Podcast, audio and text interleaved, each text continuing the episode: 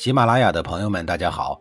告诉大家一个好消息，除了音频以外，我最近开始以视频的方式为大家讲历史，内容也不再局限于中国古代史，而是涵盖人文、社会、西方历史等等，还包括对一些经典童话人物、历史人物进行全新解读。欢迎大家在微信视频号里搜索“志明侃历史”，同志的志，光明的明，调侃的侃，历史故事的历史，我在视频里等你。上一集里，我说到了周须杀掉了自己的哥哥，自立为君的事儿。小老弟周须虽然从小生在帝王家，但品德教育严重的缺失。他作为纨绔子弟的典型代表，身上必然有骄奢淫逸的恶习。仗着哥哥对自己的宠爱，经常在朝堂上忘乎所以。最重要的是，他还试图把控国政，这让宠爱自己的哥哥魏桓公很难做人。幸运的是，魏桓公没有完全彻底的纵容周须的所作所为，最终还是听取了以石阙为首的众大臣们的建议，罢免了周须的一切职务，令其赋闲在家。就在这一年，周平王被郑庄公给活活的气死了。古往今来，气死人很少有长命的。这么一说呀，周平王实在是死的窝囊。周王室的人心想。人已经窝囊死了，那咱们得把葬礼搞得风光一些。咱把那些个葬仪啊、礼节啊、流程啊、吃的喝的呀、悉数都给他搞得隆重一些。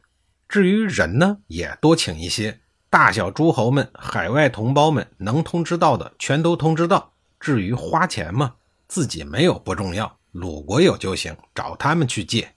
反正不管怎么样，就是要让天下诸侯们见识见识难得一见的王室葬礼，感受一下王室的神圣尊贵，省得这帮东西不开眼儿。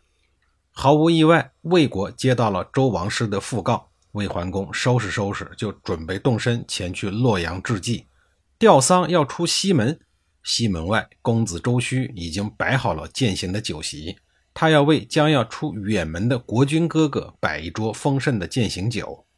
酒桌上，一脸悔过自新的周须十分虔诚贴心地说道：“哥哥呀，您这马上就要出远门了，路途遥远，免不了舟车劳顿。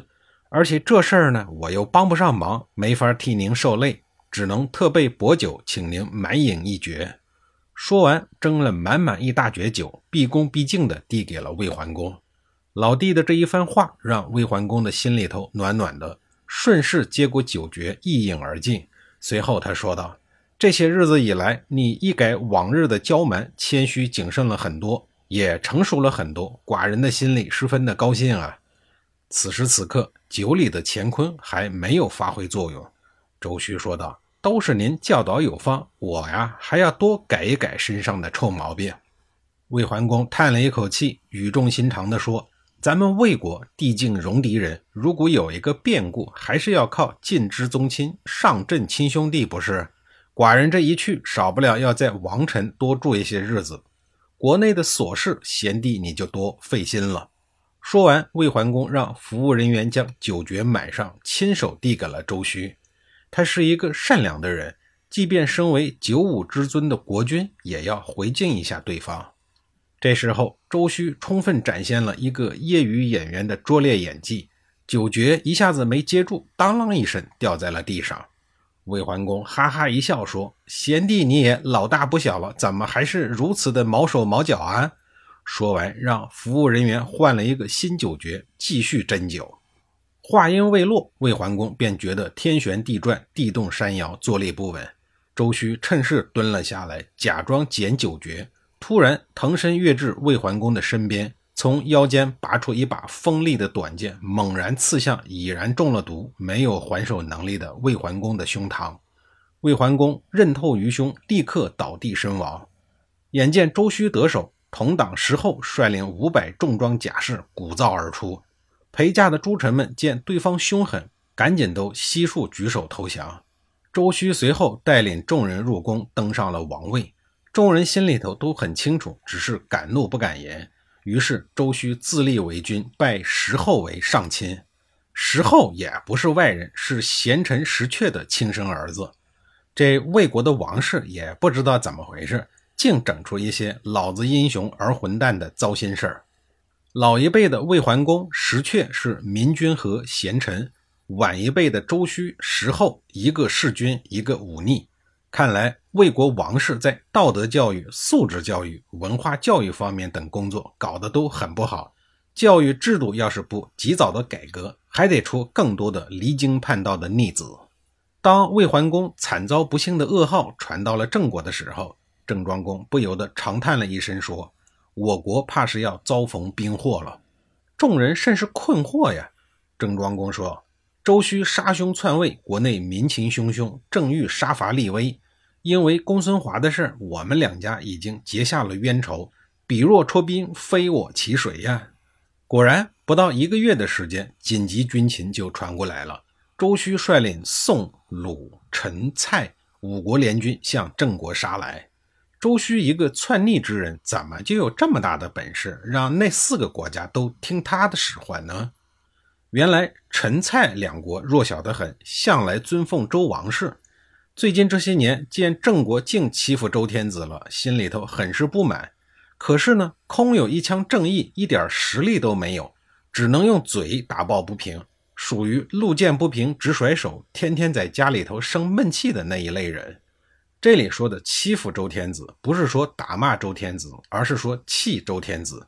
现在还不到打骂的时候，是指郑庄公光行使轻视的权利，不履行义务，说他就知道利用自己上卿的身份为本国谋利，需要动用周王室的资源了，他就是上卿。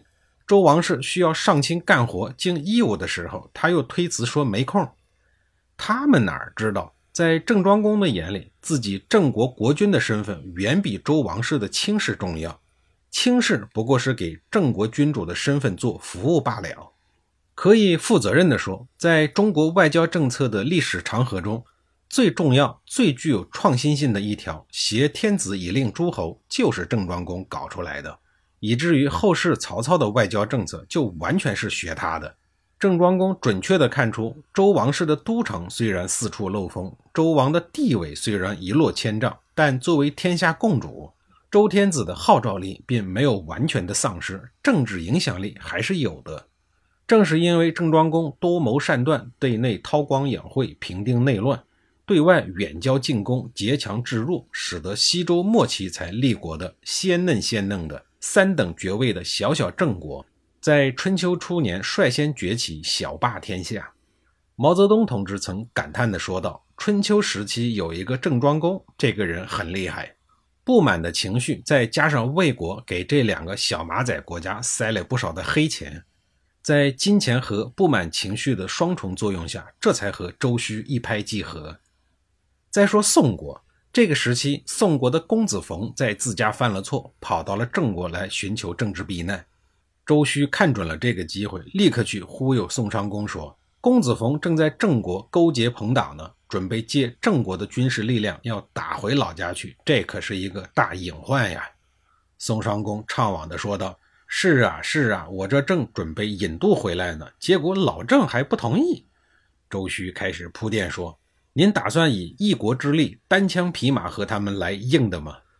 宋襄公说：“哎呀，这个我还没有想好。”周旭说：“我这儿啊，现在有几个兄弟正对郑国不满，准备收拾他们呢。您要不一起加进来？咱们人多力量大。”谁呀？